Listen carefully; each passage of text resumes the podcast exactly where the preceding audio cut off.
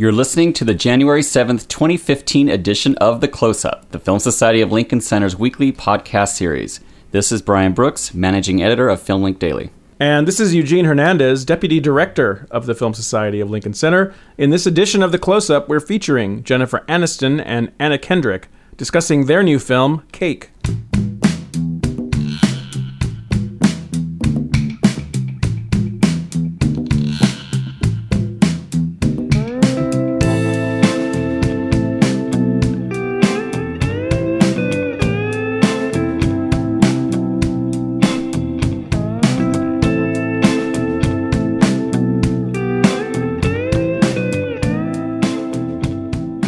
Jennifer Aniston and Anna Kendrick are getting a lot of attention for their new film Cake, which is in theaters now after debuting at the Toronto International Film Festival back in September. The film, directed by Daniel Barnz, screened recently at the Film Society in partnership with The Hollywood Reporter.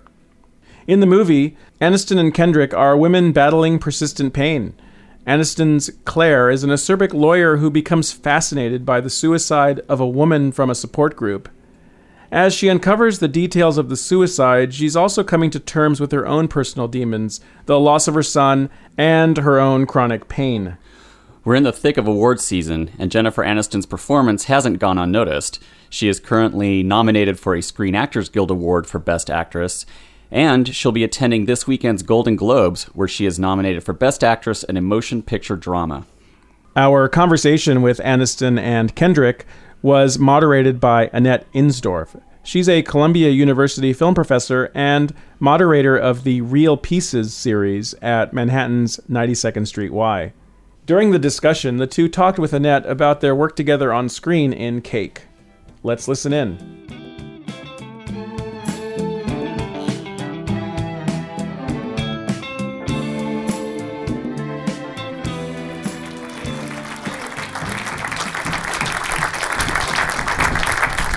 Flew down those stairs. Well, I'm in the low heel tonight. I am. I'm suspiciously overdressed. I, I did come from something. No, so we're all yes, we're suspiciously overdressed. Since I am no longer able to wear those heels, which I did wear in my youth, I am jealous. Um, but don't be. More, more seriously, I want to congratulate both of you, and especially you, Jennifer Aniston, for such a beautifully understated, powerful, and deglamorized performance. Thank you. Um, I'm going to start off with a few questions about the actual making of this film. Um, I mean, first of all, what drew you to a film like this? Whether it was more the script by Patrick Tobin mm-hmm. or the challenge to finally play a really serious, dramatic, sustained role? it was every, everything and about all that you said and more. I mean, Patrick's script it was so beautiful, and this, character was so beautifully layered and complex, and um, for any actress, I mean, I think it was it was just like a, a charmed piece of material if you could get your hands on it. So it just ticked all those boxes to, from phys- the physicality, the emotional experience, um, and I hadn't been I hadn't been able to do that in a long, long time, really, if ever. So I was I was just really ready and excited and, and dying to just scare the crap out of myself. Did you ever hesitate about either the external challenge of the deglamorization or the internal challenge of exploring such grief? Well, I wasn't. Uh, I wasn't afraid of any of it. I really felt. Um, I knew it was going to be a lot of hard work, um, but I knew there was an incredible support team around me, um, our director, who's incredible, our writer Patrick Tobin, and a cast that's kind of rocks our world. And so I was really, um, I just, I welcomed it. I was excited about it. I mean, I didn't know how on earth I was going to really understand. I mean, it's, it's an unthinkable trauma to have to to walk through and understand how that would, how that would be to be fighting through living through something that you, you feel like you should not have lived through. Um, and then just living in that body as a constant reminder daily to, to what happened. And for Anna Kendrick, I mean, your career has been remarkable because I don't know if all of you know this, but you started out on stage at the age of 12 years old and uh, earning a Tony nomination actually for musical uh, with, with um, High Society. I mean, I, You I learn these I have things all the secrets. time. My Um, God. I, I remember first seeing you in camp, Todd Graff's film, um, and more recently starring in films like um, Pitch Perfect and 50 50 and, and End of Watch. Into the woods. Where do you see that? Well, I'm, I'm going to get to that in just a second because I have seen Into the Woods. I'm one of the very lucky people. Boy, can she sing. Um, I am curious what attracted you to the part of Nina? Um, uh, to me, it was uh, it was completely about the script in many ways. Uh, it, I loved that it didn't underestimate its audience. It uh, it didn't hand you information, and I feel like that's one of the great weaknesses of most scripts that I read is. Um, is that within the first 10 minutes it would have to explain well claire was in an accident and her child died and these are her relationships. And and to discover them organically is so much more exciting um, and so much smarter and keeps you so much more engaged. And i was really excited about the idea of this character who um, it's kind of unclear. Is she supernatural? Is she just a manifestation of claire's mind? Um, you know that uh, i found really exciting and uh, and then you know I was so excited to see what Jen was going to do with this part because I was such a fan of her and Friends with Money and what she can do dramatically is so impressive. And I I honestly felt more excited about the idea of her doing it than than anybody else that I could think of because um, when I would say I was doing a movie with Jennifer um, and that it, you know tell them sort of what it was about there it, people were surprised and that made me really excited. Um, so you know so many elements made me really excited to do this. And daniel and i the director talked about well what is it? Is nina supernatural or is she uh, you know we sort of landed in a place where it's really just she is a reflection of claire's self-hatred. And to mirror this performance was an amazing gift um, so I'm just so happy to um, to have just been able to watch Jen work and and to be a reflection of what was going on inside of her. The lacerating lucidity of your character. I mean, Claire comes out right away. You know who this is, given your first line, but also the way that you sit in your chair, the way you can't quite move, as a matter of fact. Um, so, talk a little about your preparation in terms of that physicality. Yeah, well, there was um, there was a lot of homework done. Uh, uh, speaking with a lot of people who unfortunately have experienced chronic pain, living in that, speaking to a lot of doctors and psychopharmacologists, understanding medicine, the meds, and how that would affect the body and the brain, and mixing meds with booze. And I mean, she was having quite a party over there. Um, and then also just the physical was was under, understanding understanding what the accident was, what was broken. Um, and then working from there physically and just knowing i mean we've all had a stiff neck we know how that we know how that one plays out and just just to honestly imagine that physical pain which is a constant reminder of the emotional trauma that she lived through um, it was just a daily daily rehearsals of, of or just for even myself of just moving a lot slower breath relabored and um, and just constant just mining of, of the character. And a dear friend of mine, and actually Daniel Barnz, our mutual friend, uh, who happens to be an inc- she's an incredible stunt woman and lost her almost lost her leg in a um, a, a boat accident where the propeller of the boat shredded her leg and she was I think hanging on by a tendon and many many many surgeries later her career possibly disappearing and um, becoming addicted to the meds and uh,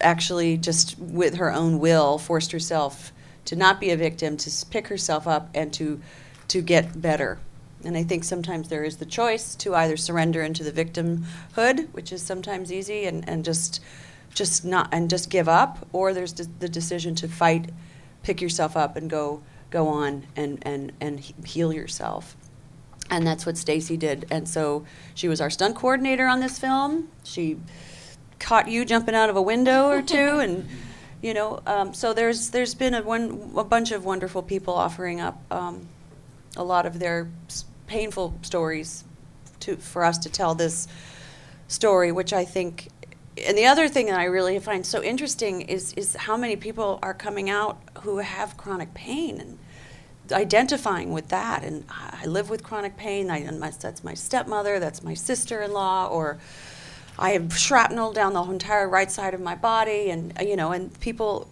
oh, it's almost as if they're suffering quietly and not not wanting to, you know, whether it's the the the, the, the embarrassment or the weakness, but it or the, the questioning is if of, is is it real? Um, it's quite interesting. I don't know where I just rambled off on. No, no, no, not at all.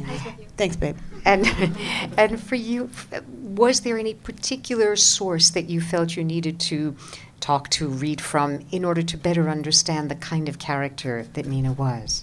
Um, well, that was something. I mean, Daniel and I, we did have um, a sort of game plan for Nina.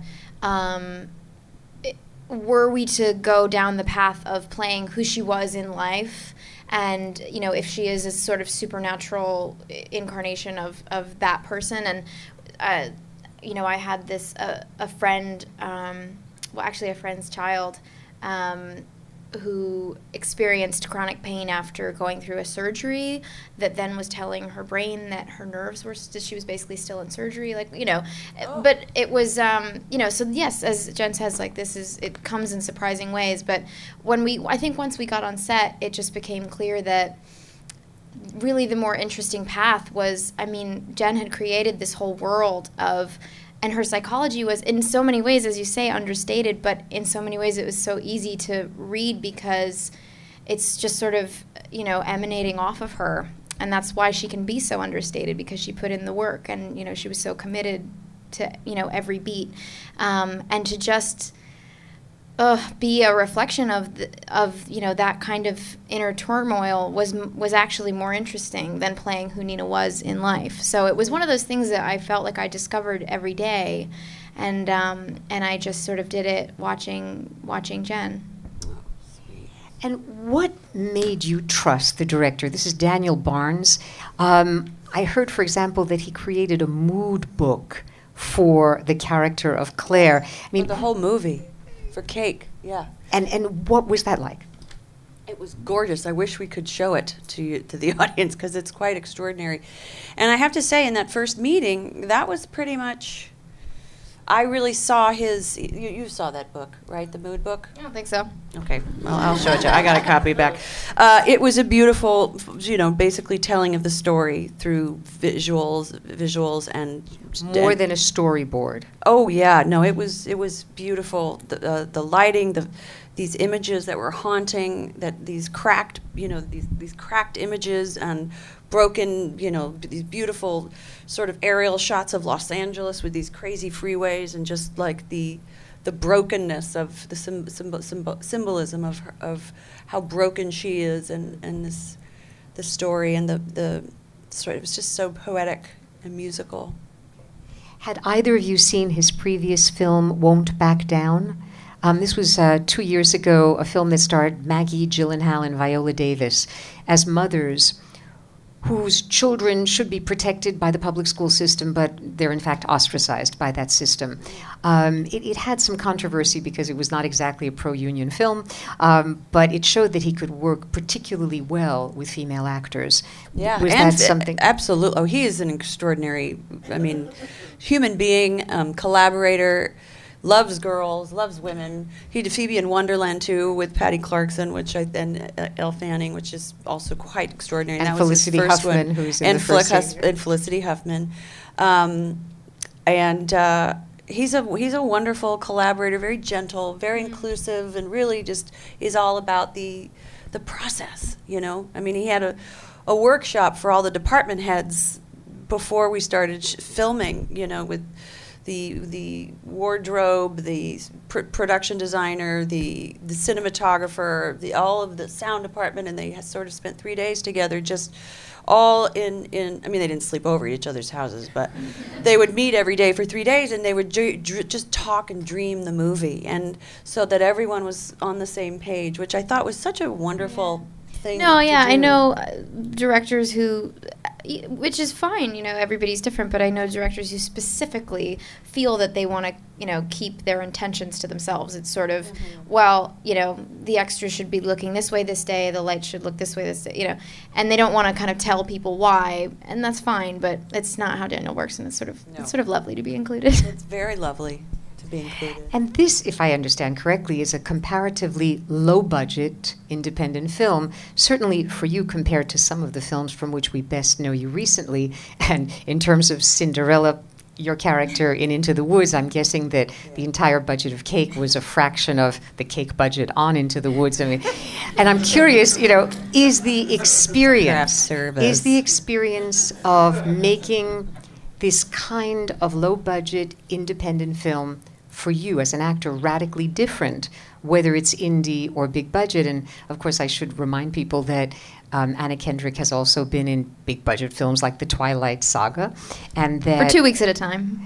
Okay, but you were there, and I Uh, and, you know, I think for Jennifer Aniston, you know, Horrible Bosses Two comes out more or less, you know, at the same time as Cake. So I- I'm just curious whether it's different for you as a performer. I don't. I mean, I think we approach our work the same by, by doing as honest and truth true of a job to what character it is, and if it's, it means it's I'm playing a, a sexually addicted di- deviant dentist, then I will play that with all of my heart, and other or or you know someone else who's in a different kind of support group. Um, but yeah, I mean, I love independent film because it's so there's just so much free, uh, creative freedom, you know, that doesn't necessarily exist. A lot less waiting around. Everybody's working as a team. It's sort of like this wonderful theater troupe that's just getting their, you know, climbing into vans and stuffing themselves in these little homes and we find for three dollars and calling in favors of our wonderful fairy godmothers and fathers for, you know, to what they give of their creative ability for two cents. And, and I especially have to say Scott Stoddard, who's an extraordinary special effects makeup artist who does like Lord of the Rings and, you know, Hobbits and all of that stuff. He he will he just gave made our scar made her scars for zero cents. Not wouldn't take a penny. And we just had a lot of those little angels and and uh, stuff that m- a movie of this size really needed. You know, you couldn't cut a corner on, especially something like that. You know, so love it. I love it. Big support. Yeah, I think the momentum of it is exciting. I think, mm-hmm. as you say, there's a lot less waiting around, and I, I think that there's value in the feeling that there has to be hustle. And I, on big budget, you have the room for perfectionism, which Yeah. is wonderful. But I don't mind the feeling that like we have to get the shot, and how do we figure? You know, how do we fit a square peg in a round hole? Yeah. And we got to just figure it out. We have to do it, and that's really exciting. I think in a lot of ways, it forces people to do their best work. Yeah, because sometimes it's like, sorry, that's all we got time for. You're done. Wrap, and then lights are just flopping to the floor, and you're like, whoa, wait, I don't think. I-" But you know, it's it's actually quite wonderful. It really is. And also, there's a creative freedom of the the filmmaker. They're not they're not answering to some powerful studio head that's sort of you know, a lot of different you know voices, chefs and the cooks in the kitchen or whatever. And, and I'm guessing that it was probably good preparation for a leading part in Cake to have done independent films such as Nicole Holofcener's Friends with Money playing the depressed housekeeper, or um, for that matter, oh, I thought you were remarkable in The Good Girl, Miguel Arteta's film.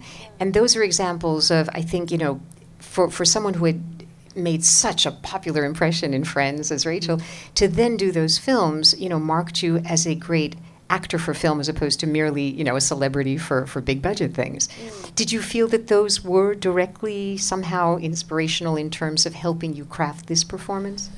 crack that club. Um, I, I'm just so grateful for those jobs because I was able to, yeah, get, get let out of the sort of you're on a TV show club. Um, and I've always loved the smaller movies, which you do get to have more fun creatively and be different and, and not have someone worry that well I don't know if anyone if people are going to know who you are or or anything like that. I, I I've always had this, you know, there's, I mean, all, all we have thousands of crazy characters in our heads just banging to get out of the closet. It's just whether or not we're given, you know, the, the opportunity to do it. And sometimes we are, and sometimes you just have to sort of bang your drum a little louder and, and take greater, bigger risks, and I find that so fun.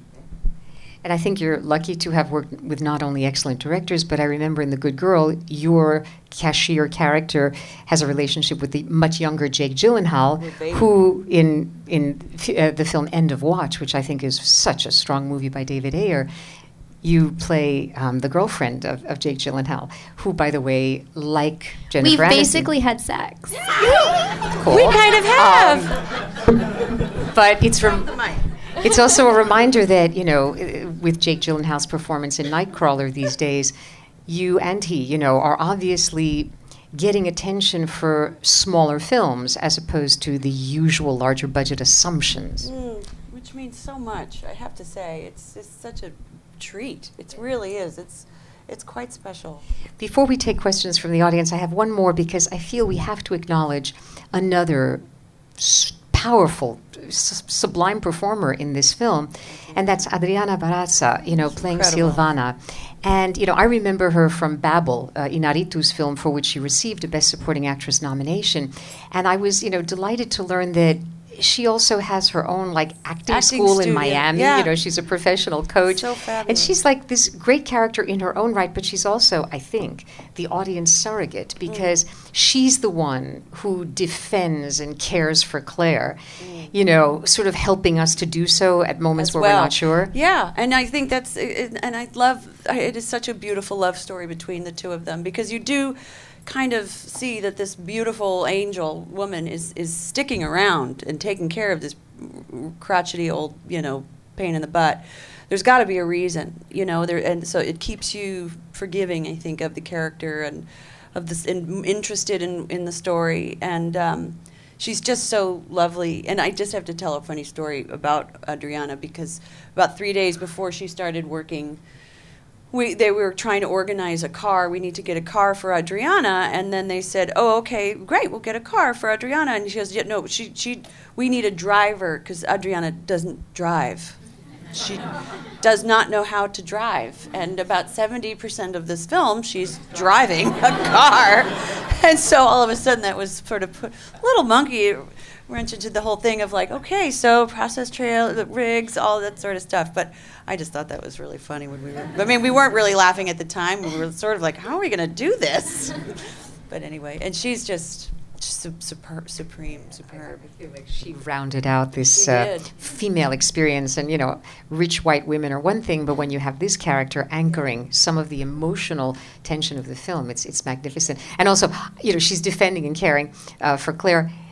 But boy, do we identify when she lashes out at Claire coming upon her on the train track. Yeah. And I think that's a, a wonderful moment that is cathartic for us as well.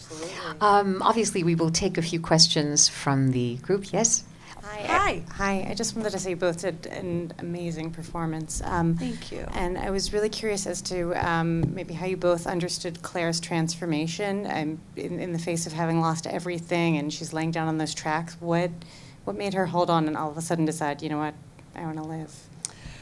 Well, I think she. I think the beauty of the, the of Anna of of, of mine and Anna's character is that it, it does be, start off as this obsession and this resentment of her having the courage to commit suicide and how can this goody two shoes do it when I'm a strong woman and I don't want to be here. I shouldn't be here, and they have this sort of like clashing. And then i think she ultimately becomes her guide to towards living and and a help to towards making the decision to to, to live. And i think the the train tracks is just such a beautiful scene because she is saying okay you got the here it is. It's now or never. And and it's that moment of deciding i'm gonna i'm gonna live. And i was a good mother. And um, I think it's with her help, the beauty of Nina's character that allows her, guides her slowly to that, to that decision. Beautifully put. I'm, uh, you know, if if I'm playing yeah, a part of Claire, you know, that is telling her that Mm. she's not good, you know, I think there's a point where you have to be the other side of the coin and say, well, let's let's think about this, Yeah. I guess. And I mean, uh, when you see the back of my head and it's on Jennifer, I mean, I I was like just weeping the whole time through my uh, coverage. So I was very glad that I had a half an hour before they turned around on me. Oh, that's pretty cold too. Well, that too. I do cry when I'm cold. It's known. It's a known thing. Oh, sweetheart. Thank you.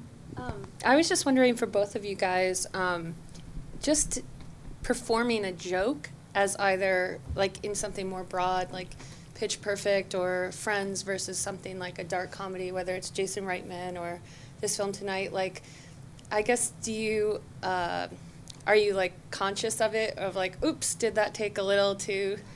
Uh, you know what I mean? Just I was just curious um, how you like get rid of like being self conscious about that. I guess. About which? About make landing a joke or or yeah, because like I don't in- think we yeah. play things for the joke. I think it's the re- reality. It's just if you're being honest and truthful with, with the with the character and with the scene and with the dialogue, that should hopefully take care of itself. I mean, it, you know. Um, but I, I think it's a tough one. Yeah, it's the, I mean that's hard because I would say that for the most part it's you know for like if you're talking about you know up in the air then it's well Natalie didn't know she was funny. Um, she just did, took herself really seriously and that's why it was funny. I think in this Yeah. I think in this Claire kind of thinks she's kind of a smartass. So there are a couple times where she's like kind of proud of herself for some of the you know nasty things that she's saying. And I But- also think the the humor in this, which I think Patrick wove in so perfectly and beautifully, because there you really needed to breathe and have a moment of levity, and he he really did do that so beautifully. And the humor wasn't about like a bump bump comedy; it was really sort of the shadow of the f- woman that she was. You know, this is a woman that was a strong woman who was a, the defense attorney for the people, and, and she had a wit to her, and and uh, she was a giver, and so you still see threads in, of that woman that that was. She's just she's just done. Get, she's just given up. She can't give anymore. I guess on the flip side, then, like in something that's meant to be jokey, like how to be real and honest in that situation. Maybe you could. I think you just can't Same. think about the making it funny. I think you just Yeah. have to. I don't. It's that's that's, that's a Oh. tough one. Yeah. We're not good at that. but it's a good question. I will think about that. as long as watch that m- movie. Scare. Uh, what? Oh, there you go. Is there a hand or not? 'Cause If not, I have a question because I know that Jennifer Aniston, you've also directed. Mhm. It- First, you did a short um, back in 2006, Room 10. Yes. And, Six? Uh, Seven. in 2007, rather, sorry. doesn't And then a few years later, this compilation film that was done for Lifetime, Yes. Project 5, Called I think it was called. And you did a short with um, Patricia Clarkson. Yes. And I was wondering, are you hoping to direct some more, not just shorts? Oh no, that's a bug that gets you once you do it. And we're just waiting for the proper window of time and the proper piece of material. And there have, there has been um, a beautiful project that was about to happen that ended up falling apart for other all sorts of reasons. But I really did enjoy that.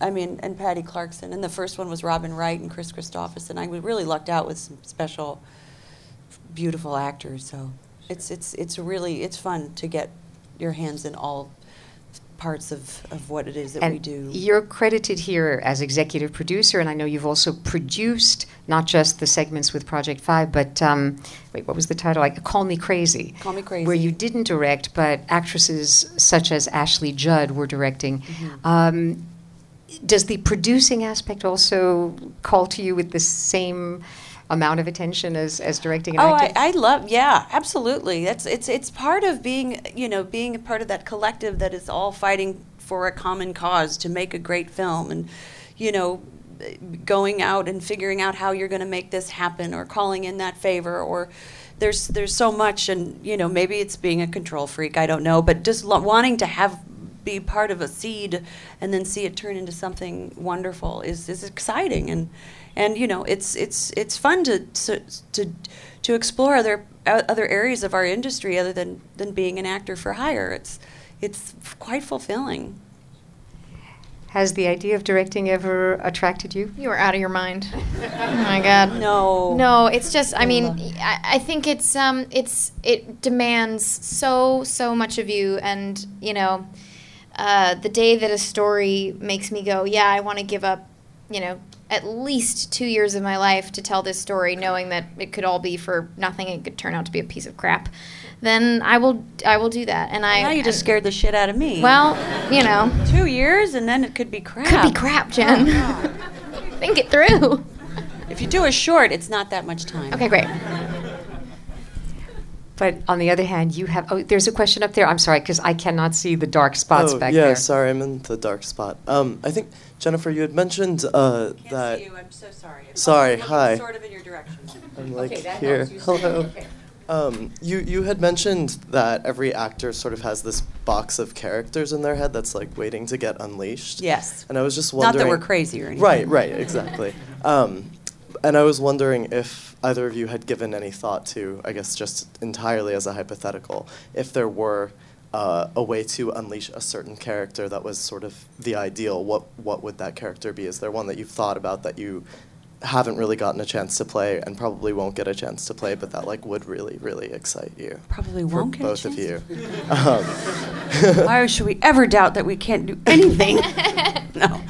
I don't know. I mean, there's all sorts of. I mean, I think what we really want to do is just be work with great people, tell great stories of extremely wonderful, complicated human beings, the human experience.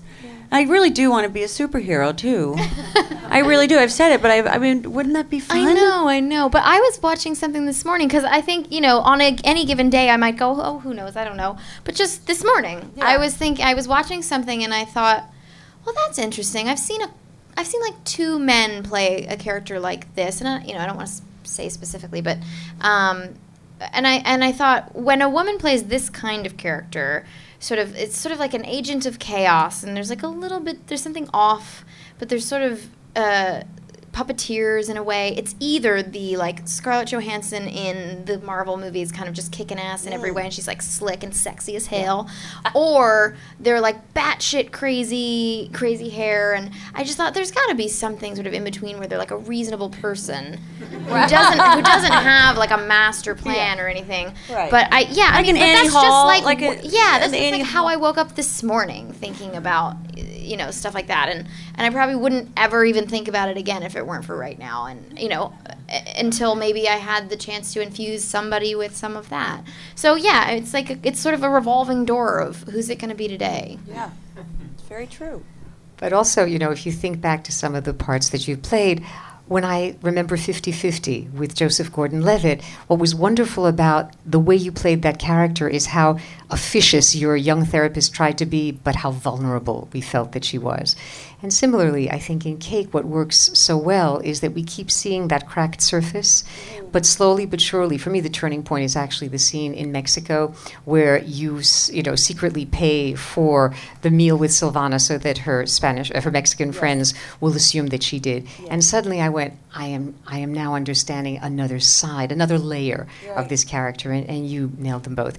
We are going to have to leave two things. Just we thank the Hollywood Reporter for co-sponsoring tonight, and we ask that you, they've asked that you remain in your seats as we say goodbye to our wonderful guests, um, giving them a chance to leave first, and then we can all follow suit. like the So- queen exactly. Thank you so much to Anna Kendrick and Jennifer. Thank you so much. Really appreciate it. Thank you.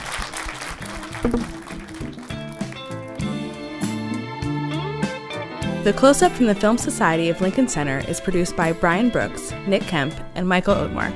Our opening music is by Steelism. You can subscribe to the close up on iTunes and Stitcher. The Film Society of Lincoln Center is a nonprofit arts organization based in New York City supported by individuals just like you. Founded in 1969 to celebrate American and international cinema, the Film Society presents year round programming recognizing established and emerging filmmakers, supporting important new work, and enhancing awareness, accessibility, and understanding of the moving image. To learn more about what we do and support the Film Society by becoming a member, please visit filmlinc.com. F I L M L I N C.com. The Film Society of Lincoln Center. Film lives here.